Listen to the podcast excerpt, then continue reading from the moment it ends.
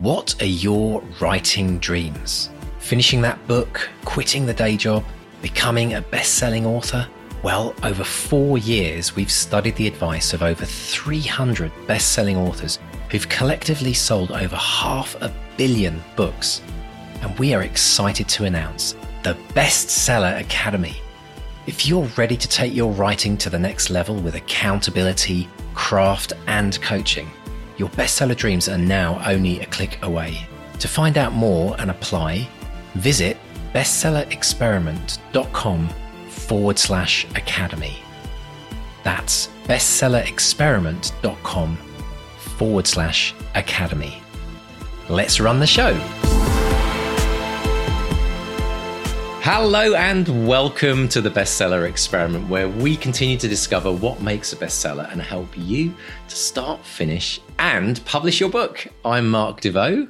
And I'm Mark Stay. And as always, our show is sponsored by our wonderful bestseller academics and patrons. Uh, if you want to support this podcast, if you want to keep us on the road, keep all this good stuff coming, come and support us. Go to bestsellerexperiment.com forward slash support. You're going to find loads, dozens and dozens of extra episodes that you can only get if you're a patron supporter or if you're in the academy. Most recently, we've done a great episode on AI and Chat GPT. We've had people from Bookouture coming along. We've got some really cool stuff coming up as well.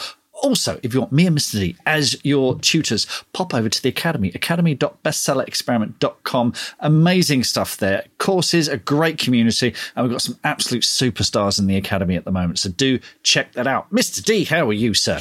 I'm doing great. I'm still recovering from our incredibly hilarious and brilliant unwelcome spoiler special last week. Oh, it's good that fun. was so good fun. It was so much fun. if you missed it, folks, um, maybe in the show notes, Mark, today you can put in the link. link. Yeah, yeah. It's on Absolutely. YouTube. We got a behind the scenes, we got a behind the scenes look into how the movie was made. And we had visual effects specialists, we had cinematographer with us, we had actor uh, actors obviously a screenwriter as well it was yeah. absolutely brilliant it was absolutely brilliant and i was fascinated and and i learned so much about an appreciation of what goes into making these movies and it's just mind blowing. So if you have you missed it, do go pop along. And if, if you've got any interest in in how things happen, and also how a screenwriter can write one simple line that can create a complete nightmare for months.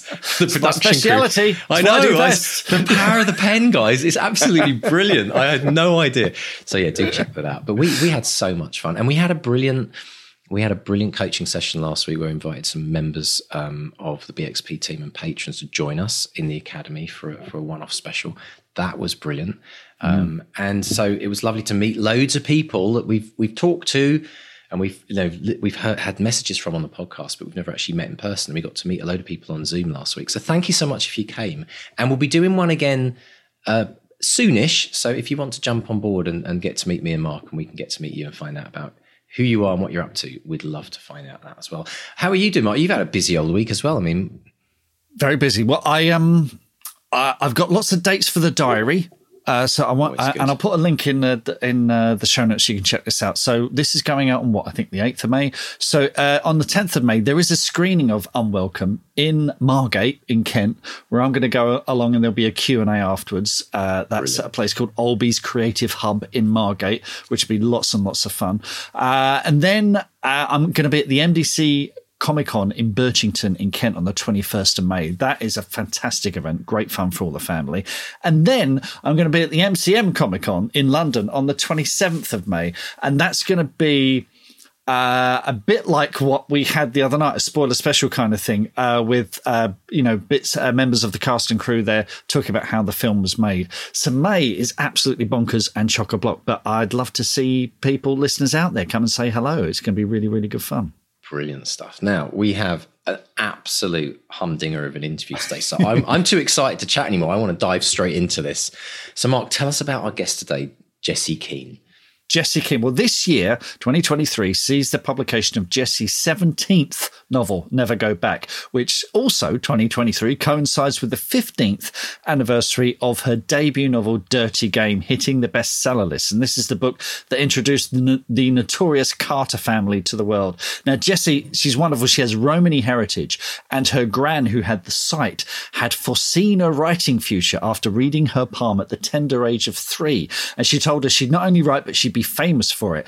Well, she sold six and a half million copies, each of her books hitting the Sunday Times top 10 bestsellers. I reckon gran was hit, hit the nail on the head there. So we discuss living with what she calls a completion complex, being fearless with your writing and your career, and why Jessie waits overnight for the next download. Oh, this is good stuff, folks. If you need a little bit of motivation, listen to this interview. So let's have a listen in with Mark chatting with the hugely inspiring Jessie Keane. Jessie Keane, welcome to the bestseller experiment. How are you today? I'm fine, thank you. How are you? Uh, absolutely delighted to see you. And it's a very special occasion because this year, well, we're recording this in February. Uh, this marks 15 years since your debut novel, Dirty Game. And what's extraordinary, you know, you, are a Sunday Times uh, top 10 bestseller. You've sold something like six and a half million copies. It's just extraordinary. Um, and then you've got a brand new book, uh, Never Go Back. Uh, so, yeah. what I'd like to do, we'll talk about Never Go Back, and then we'll talk about your extraordinary career and and some of the some of the stories about your um, how you got where you are today are just amazing. But let's start with Never Go Back. Tell us about Never Go Back. It's um, a continuation of Annie Carter's story.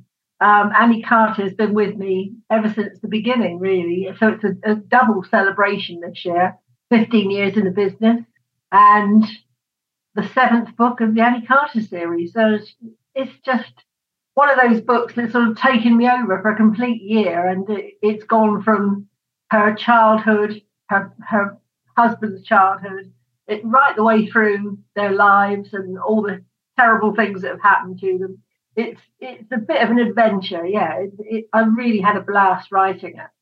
Fantastic, and as I understand it, Annie Carter is.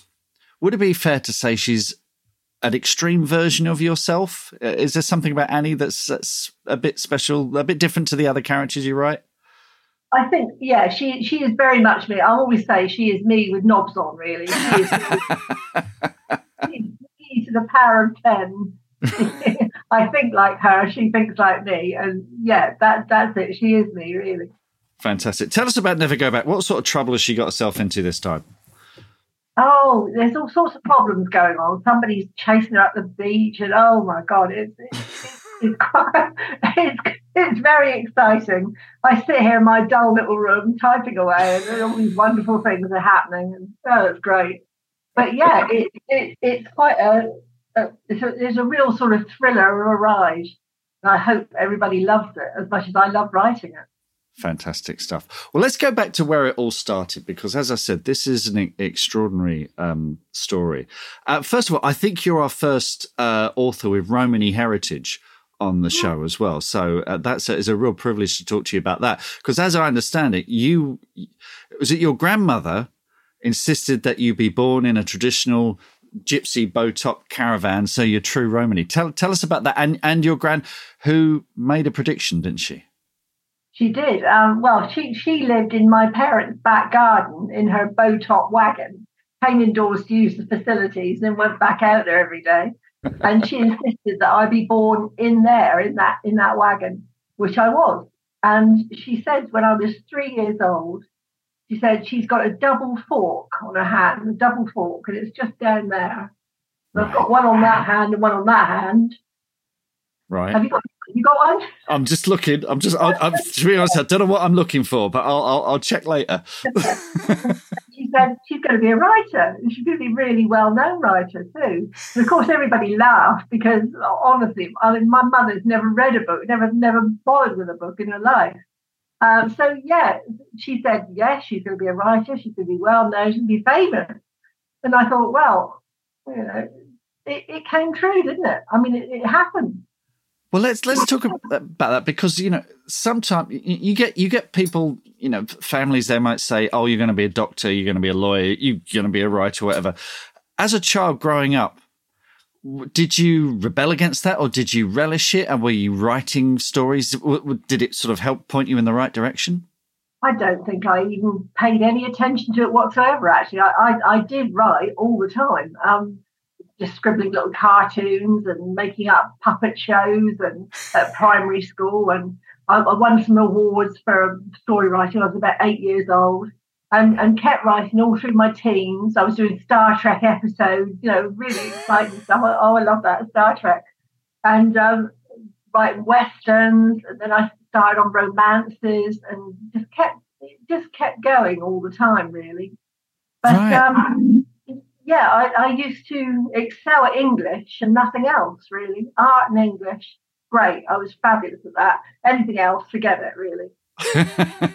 and were they were the teachers encouraging as well when you were at school? Were they did they recognise your your your your your joy uh, yeah, in the secondary school, yeah, they they did start to see there was some sort of talent there. They didn't they weren't quite sure what to do with it, but it, it, there was a definite talent for writing there. Um, it's strange, really. It's just one of those weird gifts, isn't it? I, I don't know how it came or where it came, but I'm really grateful it did. Well, I think it came because you were writing, writing, writing. I mean, we learn by doing when we write, don't we? So, yeah, you know. so yeah, yeah. But but then it didn't quite all go to plan, did it? Because as I understand it, you wrote was it ten romantic fiction novels? Oh, what, ha- what, ha- what what happened to them? Oh, I think there was they're, they're in a drawer somewhere, mouldering away. they're not doing very well.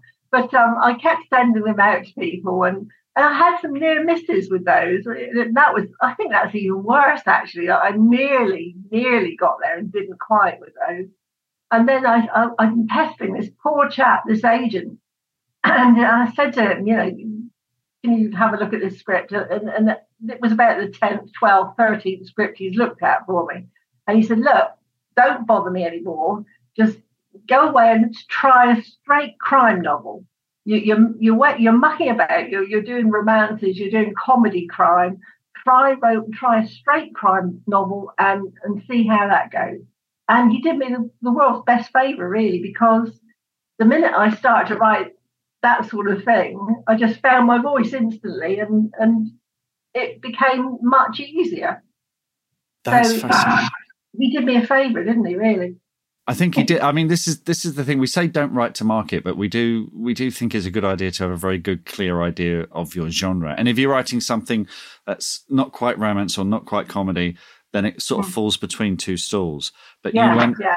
you went straight for crime. But that said, your books there are funny bits in them. There's romantic bits in them. So I guess that finding your voice is blending all those things together. Would that fair to say that? Yeah. Seems to be, doesn't it? Yeah. But I was, I'm just so grateful to him because he really pointed me in the right direction. I was, I was heading in the wrong one, I think. Right, very good. Let's. I'll, I'll come back to how you how you found that agent, but I want I want to go back a step because uh, mm. you your upbringing uh, took you to Soho uh, yeah. swinging Soho, and you know you maybe you know it was a, it was maybe had some encounters with some nefarious people and uh, and types, oh, yeah. and that that's fed into your writing. So, uh, are you willing to sort of talk about that and how that how that influenced yeah. you? I, I, went to Soho when I was really really young, about 15, 16, and met um, this fabulous chap. He, he was um, he had black hair, blue eyes he just he just looked fabulous, and he was very dangerous. He was very sort of edgy. He was, I mean, I was sort of like a minnow swimming about among the sharks in there. You know, the, I went to the Windmill Theatre and uh, right. all the um, the jazz clubs, all that sort of thing around there, and yeah, just mixing with these people and, see, and meeting this chap, this fabulous chap. Um, and I thought someday I've got to put that man in a book. And of course, he is Max Carter. Right. He, he, that's him. That's him to the life. He's quite oh yeah, a bit frightening. Did that? Were you aware of that at the time, or was it just sort of years later that you looked back and thought he'd be perfect? I think it was years later. Yeah, I think I just stored him away at the back of my brain, and finally, when I went to write Dirty Game, I thought, yeah, this is the time. Max is, is going to be there, and and that's the man that's going to play him. Excellent stuff. Well, let's talk about what kept you going because you know you're writing these romance novels. They're they're going out there. They're, they're getting rejection. They're not getting picked up. What kept you going through all that time? What kept because it would be very very easy and understandable for writers to to give up at that point and, and move on to something else. But what is it that kept you going? I think I'm just too obstinate to give up. Really, I think I'm just it's just just too bloody minded. I think I just I just keep going. I'm relentless. it, it's a I think it's a failure. I've got a completion com- complex, and I just go and go and go and go and, and like that poor agent. He said, "For goodness' sake, go away! Stop pestering me." But, um, it's just me. I, that's just me. I'm afraid. Too stupid to give up. I can relate to that. Um, and being being someone who maybe didn't have many contacts in the books, book or publishing world, did it ever feel alien to you? Did you ever feel like an outsider? How did you How did you find the agent? How did you break in? I well, once I'd written Dirty Game, and I and I wrote it in about three months. So, uh, once once it sort of got straight in my head where I was going with it, it was very quick. And I, I sent it out to six agents. i I've never been afraid to send things to agents or publishers. And and that's right, I think, because I know a lot of people are terrified of actually sort of making that jump and, and actually yeah. sending it to somebody in the profession. But they're great. They're they're fine. They're there to help you, really. I mean, yeah. you, you without you, there there is nothing. Yeah. They they don't have a job. They don't have a function. It's just you, isn't it? Yeah. The writer feeding them everything. Anyway, so I, I sent six copies out and I thought I'm going to get nothing back as usual, but never mind, I've tried. And my partner was saying, get a job, for goodness sake, you know, shape up, do something with yourself, you're wasting your time.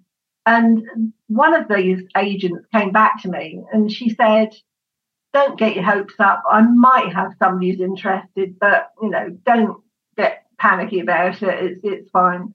And she came back over the bank holiday weekend and said, I got you a three book deal and it's for a six figure sum.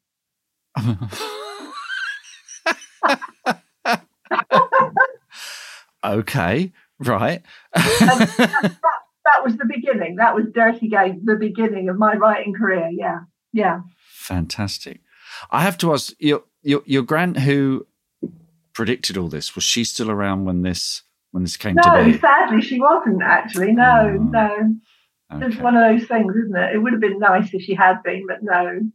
But other members of the family were, so you know. And what was that again? Because uh, sometimes when you get people who who get into publishing and book selling, and they've got family who have no connection to it, how did they take it? Particularly if you're writing about crime and and villains in Soho, were were they excited for you, or were they slightly? Mm, what's she writing about? Should she be writing about this stuff? How did how did the family take it? Yeah, well, I'm, I am a bit of a shocker. I always have been when it comes to writing. I, I, just, I, I, don't. I just go for it. I go for it. Absolutely. I, I don't get held back by who if my auntie's going to read it or somebody. No, I just go for it. That's the only way to do it. Really, just don't worry about anybody else reading it. And uh, a few people were surprised and, and shocked and saddened, I suppose. But um, it's just me and saying that you know that's the deal that's what i write and they're, they're going to have to um, accept that really fair enough i'd like to talk about your your writing method because you said you wrote dirty game in three months which is yeah. as, astonishing. Um, what was your uh, what was your routine with that? Were, were you sort of setting yourself targets every day? What was your daily routine? I just i just really rushed at it. I just I was up in the morning, five o'clock in the morning in the summer months, um, just working, working, working through to lunchtime, pause for a bit, edit a bit in the afternoon, and then back on it. It was it was constant. It was sort of pouring through so fast that all this this tale of Annie Carter and Max Carter and the, the gangsters and the villains and what was happening around them. Um, it, it, just took me over really. So for those three months, I hardly surfaced at all, and then just scuttled off to the uh, post office and put it in the post to all these agents, poor things, and, and off we went. What do you think it was that unlocked that? The fact that you were able, as you said, it was just sort of flowing through you. What was it that was different about this book to everything you'd written before? It was, I think, it's just just the subject matter, isn't it? I think it's just so different to anything I ever did before, and and it just suited me so well. It, it just it comes naturally to me. I think all this um, violence and sex and all this sort of thing. don't seem to have any problem with it at all.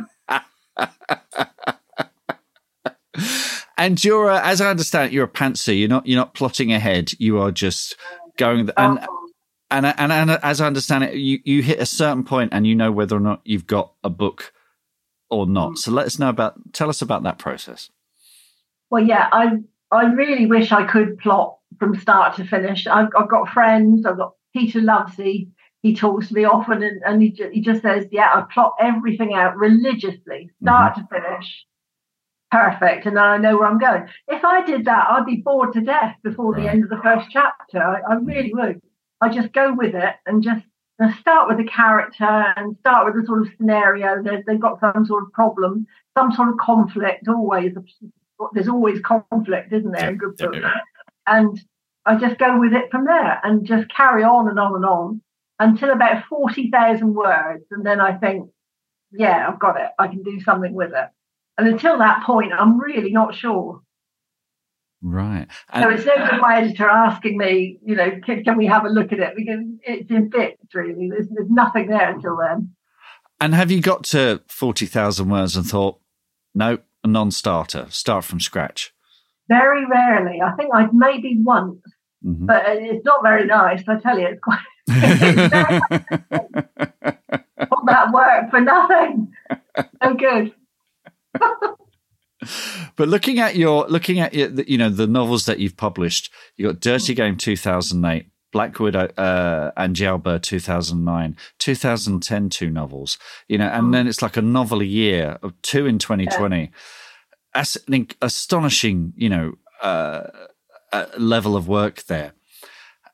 What was that yeah. second novel like? What was Black Widow like? And were there were there any lessons you took from your debut Dirty Game that you carried over to, to Black Widow? Was there was there anything you learned from going through the editing, the copy editing, the proofreading, all that stuff? Yeah, I, I learned that it's much more complex than, than the average person in the street realizes. I, I mean, I did about five drafts in the end on Dirty Game, five drafts on Black Widow, and then you've got the copy editing, the line editing. Your mm-hmm. editor will have her input as well. So it's, it's much, much more complex than the, than the man or woman in the street realizes. Mm-hmm. Um, so, yeah, that was quite a learning curve. But um, yeah, the two books a year that that was an absolute killer. That was that was my my then editor said, "I want to get your name out there quick." And I said, okay. He said, can you do two a year? I said, yeah, sure. Oh, of all the things, all the stupid things to say, I thought, no. but I just about did it. I just about did it, and it was okay. But right. I, I, would hate to do it again. I really would. Well, you did. You did sort of do it again in, in 2020, but with the knock and the Manor. But that, I guess, is that lockdown writing, or is that uh, no, not quite, is it? No, no, that was before that, wasn't yeah, it? it would be, wouldn't it? Yeah, yeah, yeah. yeah. So, yeah. What, what, accounts for that, or are you just on a roll? I, thought I was just on a roll, I think. but I tell you, it doesn't. It doesn't get easier. People say, "Oh, does it get easier because you've mm. written so many?" Then it doesn't. It gets harder because you're more aware of the pitfalls. You you, mm. you see where you could go wrong in the wrong direction, in the wrong character, whatever. Um, so yeah, it, it it gets a little bit trickier as you go on. Has your you, you mentioned they're getting up uh, you know at the crack of dawn in the summer, you know, has that routine evolved over time? Do you do you uh, has it changed uh, at all? Are you still getting up at the crack of dawn? Are you still writing first thing in the morning? I, I will be. As the minute the clocks go forward in in March, I, will be up then working on my new one, Dead Heat, mm-hmm. and um, yeah, I, I, I, just always do that. I always work best in the mornings. I, I don't really like to do too much in the afternoon because it's just not there, you know. It's sort of you, it's like a download, isn't it? You get it sort of overnight, and then you write, you scribble down a few notes, and you think, right, I know where I'm going now, and you, and you do that in the morning. But you've got to wait for the next day for the next lot to come through. So so the, next down i love that the next download. So it's like your your mind is ticking away while you're asleep sort of assembling yeah. story ideas and then it delivers it to you and off you go. Absolutely yeah i think it does. Brilliant. I love that it's terrific. And, and you mentioned when the clocks go forward uh, mm-hmm. for, for summer. Are you writing in the winter at all or what are you working on? You, you still are yeah you're not in there. Oh yeah yeah it's a year-round thing yeah absolutely. Yeah, yeah writing in the winter summer whenever even on not, holiday. But you're not you're not you're not getting up at the crack of dawn in the winter then. No, no, no. no, I don't think so. I do work on holiday though. I, t- I take the manuscript with me and work on holiday as well. So, mm. yeah. Now, looking back at when you were writing those romance novels, and romance is something that's become big again. You know, it's mm. these things yeah. wax and wane. It's come full circle. Do you have any sort of desire to go back and and dip into romance again, as it seems to have been your your first love, so to speak? I, I have absolutely no idea whatsoever. I, I, I, I just could not imagine going back to that really because I found it hard and dull and just it just wasn't me, you know. Right, right, okay. This didn't suit me at all. But I kept trying anyway. shouldn't have bothered, but I did. I was I was just relieved to get on to crime instead. Good, good, good. When we talk to authors who have a, a, a recurring character, as you as you've got with with Annie Carter, mm. how do you keep that character fresh? How do you keep her, you know, um, fresh? It, it, do you get excited each time you come back to her? And, and are, are you uh, are you finding it more difficult or less difficult to come up with with challenges for her? I think it's just um, rolling away in the back of my mind all the time with Annie Carter. It's um, I, I really lo- do love to come back to her, and uh, it, it's nice when you do a standalone and you you just you can just relax and look at a new family and think, oh yeah, well, I can do that, this and the other with them. But to go back to Annie is something really special, and I think I think I've got another one on the go with her as well. So yeah, I, I think she'll be back again. Right? Is that when you say when you say you think?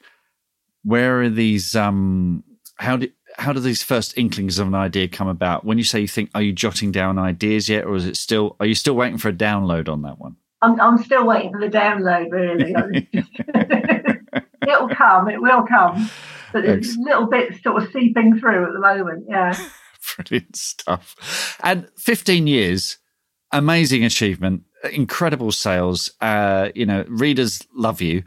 Um, could you could you ever have imagined this? You know, looking back, and is there anything you go back to to to young Jessie when she's starting out? Is there any any advice that you you'd give her, and ahead of the publication of uh, of uh, Dirty Game?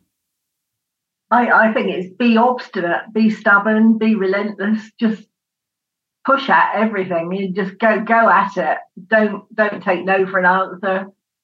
I, I think that's good advice for any writer or would be writer just go for it. You know, don't be afraid of publishers, agents. They're they're only human beings. They're fine. Um, just you know, push ahead. Go for it. Don't don't hang back because uh, you'll never know, will you? If you don't try, if you don't go for it, you won't know. Yeah, I love it. That's terrific advice. Um, what's coming next from you, Jessie? I, I know you mentioned, you know, maybe uh, a new Annie Carter story, but uh, what's next on the agenda? Um, I'm writing a standalone at the moment, Dead Heat, and that's about there's a horrible murder and oh, a new family and a load of villains. So yeah, I'm I'm quite enjoying that one at the moment. That's good. Excellent stuff. Well, Jessie, huge congratulations, uh, not only on um, Never Go Back, but on 15 amazing years of uh, delight, delighting readers. And here's to many, many more. And uh, thanks for speaking to us today and hope to speak to you again really soon. Yeah, it's been a real pleasure. Thank you so much. Oh, I wish I had a gran like Jessie, Mark. she could have saved me so much grief in my life. Imagine we all had Jessie's gran. It'd be like, "This is what you're going to do, love," and you just. I mean, but isn't? I, I, I mean, I, you know that I'm. I mean, everyone who knows me on this podcast knows that I love all this stuff, and you know, I. But I, I do wonder. I do wonder how much of when you get someone who believes in something, it's like when you get that teacher who believes you, in yeah. you, and that's the thing. How much of like Jessie's gran, she sounds like an amazing character. Like Absolutely, how much yeah. of what she said actually, you know, became that self fulfilling prophecy. Um, I mean, she she might have seen it in the tea leaves or whatever it was that she was, you know, foreseeing. But I'm I'm just wondering how much of that helped her get to the success that she's had today. It's quite incredible. Absolutely. I mean, no matter what you believe, if it's a supernatural thing or if it's just that thing of, we've spoken about so many times, where someone taps you on the so- shoulder and says, You're good at this, keep going. Yeah. And that is all a writer needs sometimes because yeah. we, we live in doubt so much of the time. Is this any good? Should I be doing this? Am I completely wasting my time? What should I be doing with my life? And if someone says to you, "No, you're you're good at this. Stick with it, kid. You know, keep keep at it." Yeah. Then and and you know you see that she wrote ten romantic novels that you know she said no one wanted. They, but they're all hmm. near misses, you know, which in some ways is worse, you know, nearly getting there rather than actually. But you know, she she learned from that. She kept going, and no doubt had her her, her gran's voice, you know, speaking to her with with every rejection or whatever. That's what she, you know, picked herself up, dusted herself off, and off she went again. Well, we've talked so many times about this idea of, and I think the word the word of the week is relentlessness. I mean, to mm. keep on going, and it's proof. Proof. Uh, Jessie is yet another, and we could we could we could make a tour shirt now, couldn't we? Of all these, of all of these writers that we've met who have these stories of of rejection, of finding their way, finding their voice, keeping on going, and then bang, something happens, and she is she is the the the epitome of relentlessness. She kept on going, mm. but here's the other thing that I love about listening to Jessie and, and, and how she how her whole approach to life is. She has this sense of almost no fear I mean, she mm. talked about never giving up. She always used she yeah. used a lot of words like "don't be afraid of sending your manuscript." Don't be afraid. Like it wasn't like you know. It, but she's really hitting the nail on the head. The reason why people don't do it is they're scared of getting rejection, yeah. or they're scared that it won't be good enough, or they're scared that they're not ready to send it. But her thing is like, it doesn't matter. Just don't be afraid. And then she said this brilliant line: "Without you, there's nothing." With the agents don't have a job without the yep. writers. We do it. We're part of the whole picture here, and without us as writers, publishers wouldn't exist. So I love that attitude where she's like, "All power to writers. Go for it." Learning to value yourself and what you do is one of the most important things you can do as a writer. And we are recording this on the day that the WGA, the Writers Guild of America, the Screenwriters Guild in America, has just said we're on strike mm. because we are being undervalued. You know, so it's uh, learning learning to value yourself and what you do, that it has an importance, that it has a value, is uh, because we are part of what we do this this act of creation. This is where I get really pompous. This, this, this thing that we do. It's a massive ego trip, but it's also very humiliating as well. You, are balancing yeah. two kind of opposites there. You are saying, you know what I'm going to do? I'm going to create a whole world and put people in it and I'm going to put them through hell. I'm going to be like a demigod and I'm going to play with their lives and toy with them and wrap it all up in a bow at the end without an, ending. Uh, so yeah, watch me. And, but you've also got to uh, expose your kind of inner self and all your fears and you you're committing it to paper in a way that is pretty blooming permanent, and then putting out in public so people can point at it and go, "Oh, what a load of rubbish," you know. So it's it's uh, it's such a weird, weird, weird thing that we do that we we have this massive egotistical declaration that we're going to put stories out there in the world, uh, and and then kind of put our poor mental health completely through the ringer at the same time. But Jessie, I mean, like you say, f- talk about fearless. That is a that is a woman. I've no doubt if there was like a fire, she'd be the first one to roll her sleeves up and running to the, building, the building, and rescue yeah. people. You know, yeah. she she's not scared of anything. That woman. Yeah, and I think I think for some people, for some people, the kind of journey isn't so much you know fulfilling some ego need. It's it's for some people, I think it's more of the personal challenge. I think a lot of people going through their first novel, I think a lot of it's about a personal challenge of proving to themselves that they can do it. And that can give people, I think a lot of writers, a lot of writers I meet, are so humble in the sense that they they don't believe in themselves and and and they and unfortunately they become so humble that they they they hide their light under a bushel and yeah. they they they they yeah. don't ever put their stuff out there because they think well I'll never be good enough and and it's it's those people I want to reach out today and say you know you you just never know you've got to go out there if you have if, if you're able to break through and have have Jessie's attitude towards things and and what's the worst that can happen you know just yeah. go for it and and allow yourself to put put yourself out there so that other people can validate how good you are because I think a lot of people don't believe in themselves, and I think that's a, it's, mm. it's an, it is a pandemic in the world. It's a crisis in writing specifically. It just sometimes people are, they're on a journey of discovery and I think the once they've completed that first novel and the confidence starts to build, then then it builds and grows and the momentum starts. But that first novel can be such a challenge. That that question, what's the worst that can happen? Let's answer that now. Because mm. it's happened, I think every published writer, the worst has happened to them, which yeah. is the worst that can happen is that your book goes out there and it doesn't sell, uh, or that no one reads it, or that you get stinky reviews, uh, and it's a bit humiliating. That's it. That yeah. is the worst that can happen. And, and, and for that what? for that book as well. Let's not talk about a career. That's for that one book. One book. Right, one yeah, book. Yeah. That's it. I mean, that, it's a big deal, but it's still one yeah. book. It's not your life and your writing. And it's it's happened to a lot of writers and uh, it will continue to happen to a lot of writers. But you're right, that is one book. So what you do, you learn from that experience, you dust yourself off, you figure it out, you move on. Uh, we got someone coming on in a couple of weeks who, you know, they self-published uh, a novel and it didn't do anything, and they could have given up there and then, you know, mm. but they didn't. They picked themselves up, they kept going, they did something new, and they're a success now. Here's a question for everyone out there regardless of how successful your first book, if you finished a book and you put it out there, regardless of how successful it was, would you ever say that you regretted writing that book? Even if you've only sold one copy, I bet you there are very few people in the world that would turn around and say, you know what? The book, the book didn't fly off the shelves. It was a complete waste of time. I wish I'd never written it. Because I think most people, the act of writing a book is a huge reward in itself. And and to just take that away from i mean selling the books in some way is great brilliant it's a bonus it, it encourages you to keep going and, and and keep keep building and building. But i've never heard anyone ever say to me oh i spent six months or a year or two years writing this book it was a complete waste of time. Because everyone knows that they're learning all the way through that process.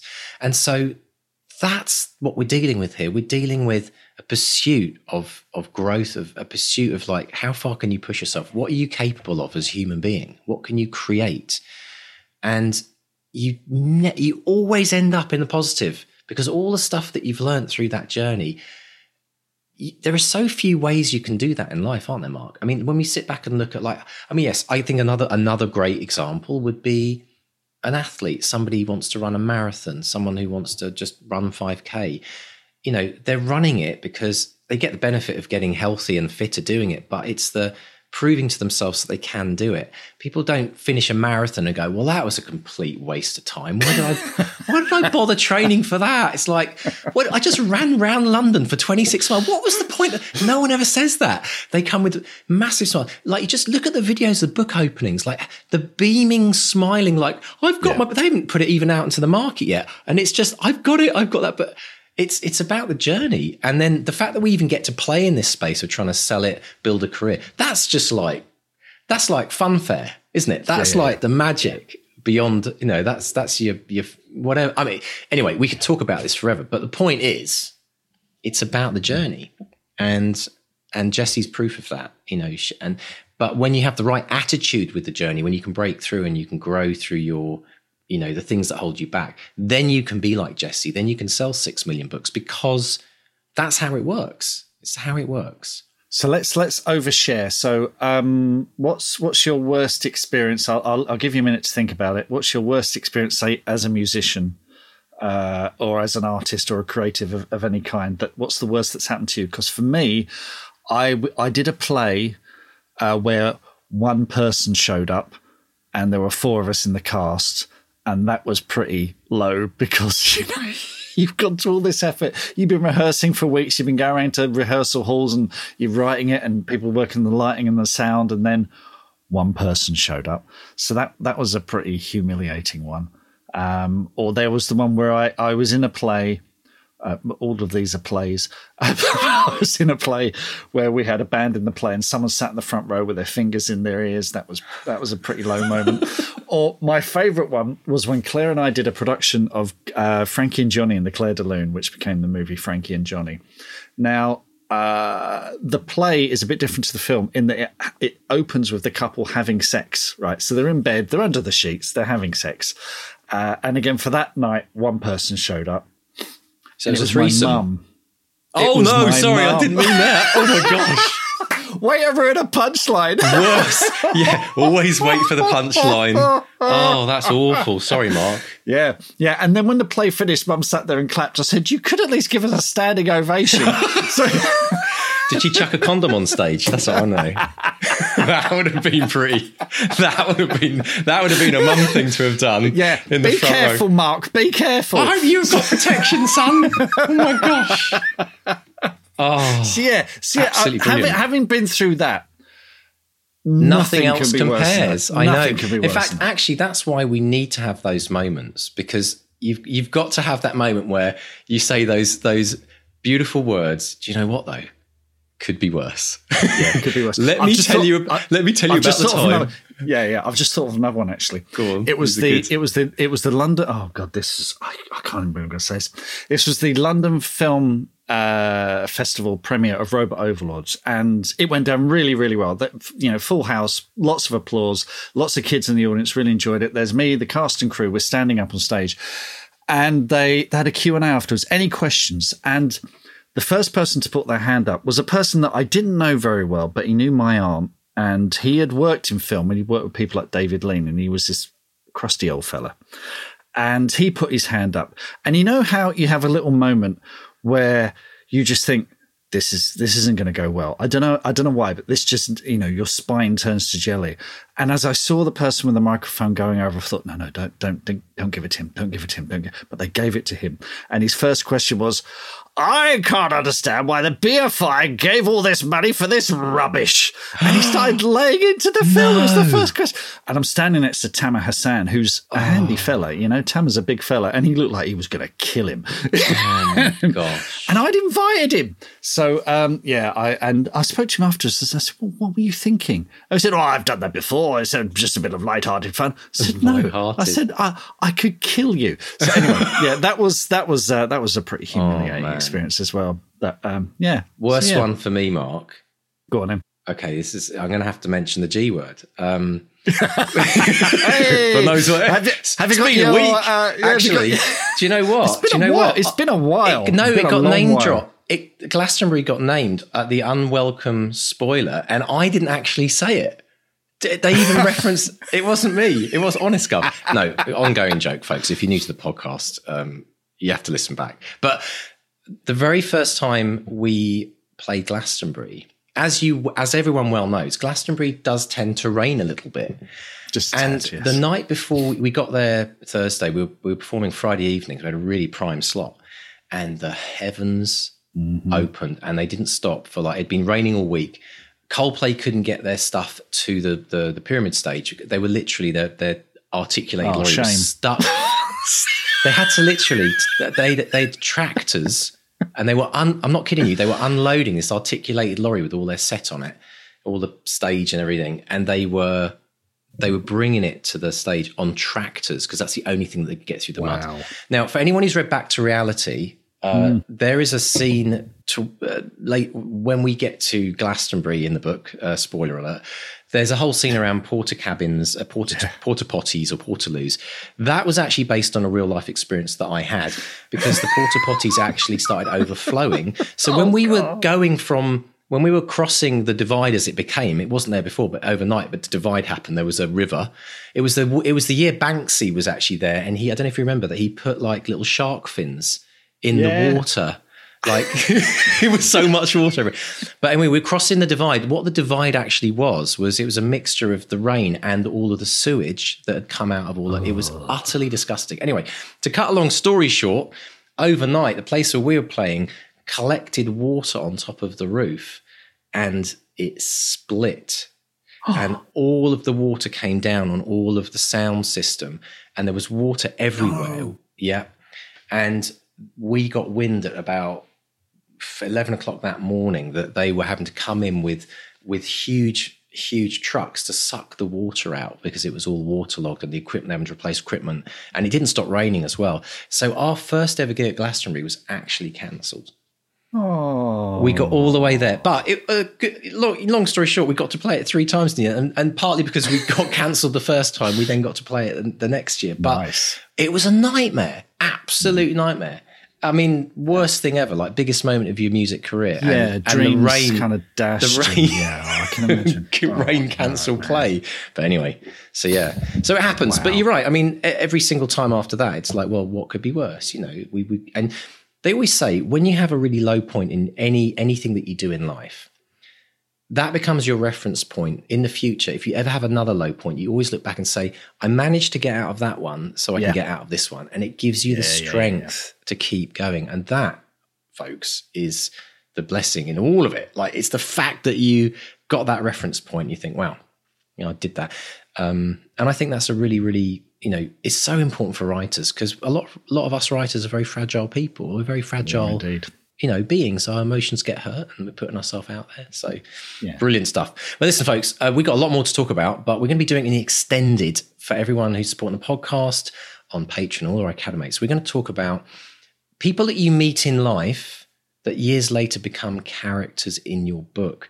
We're also going to talk about how much of yourself do you put your put, put of yourself in your book, especially when you're looking at being the protagonist, for example. And we're also going to look into how how this state of flow can happen. And I'm sure everyone listening to this right now has experienced it on some degree or other.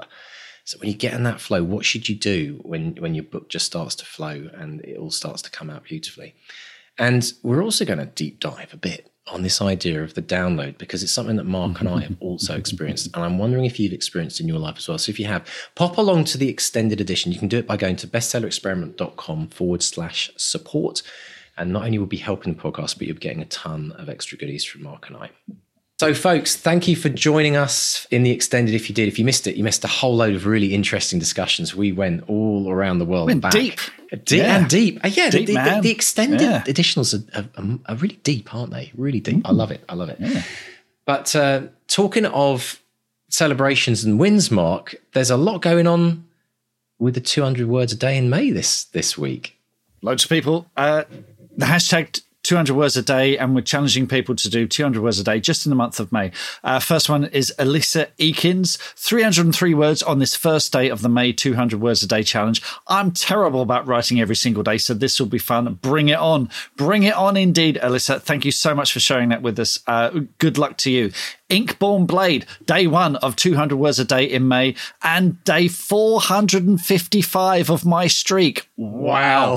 so, uh, so 50 minutes equals 500 words of edits on my short story appearing later this month. That's all I can tell you for now. And then we've got Phil Oddie as well, wrote 363 words today, in which nothing really happened, but you could cut the tension with a knife. So, folks, if you want to write every day in May, join these good people, uh, get that writing habit. It's all we're asking. It's just 200. This isn't, you know, like other challenges where you're having to write thousands of words every day. Just 200 words, 200 words a day. Hashtag write every day in May. Hashtag 200 words a day.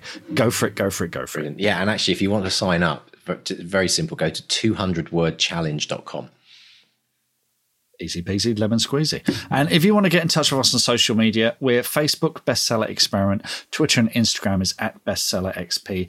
Or drop us a line directly. If you go to bestsellerexperiment.com, there's a contact tab there. Drop us an email. Excellent stuff. Uh, join the newsletter, folks. If you want to get a weekly newsletter about our latest episode, everything we've learned and everything you can learn from it um, go along to bestsellerexperiment.com, click on the newsletter tab, pop your email address in there, and we'll make sure to include you in the list. And like Mark said earlier, if you're interested in joining the Academy, pop along. We're taking on a few new people. So pop along uh, this week onto the academy.bestsellerexperiment.com. Mr. Stay, I hope you have a great, great week. Mm. Yeah, should be fun. See you in Margate, folks, if you're uh, around. Uh, yeah, pop along yeah, and chat. Really it's always fun meeting meeting listeners to the podcast. I feel quite lonely out here in Canada. I need to do something over in the West Coast maybe at some point. Yeah. But um, I love hearing all the stories of, of all the people that meet up. And um, thank you so much for listening to this podcast. We absolutely appreciate you and for breaking through with your writing this week, folks. What is the one thing you're going to do to help you break through on the biggest challenge you've got with your writing? So, on that note, it's a goodbye from Mark 1. And a goodbye from Mark Two. Goodbye. Bye.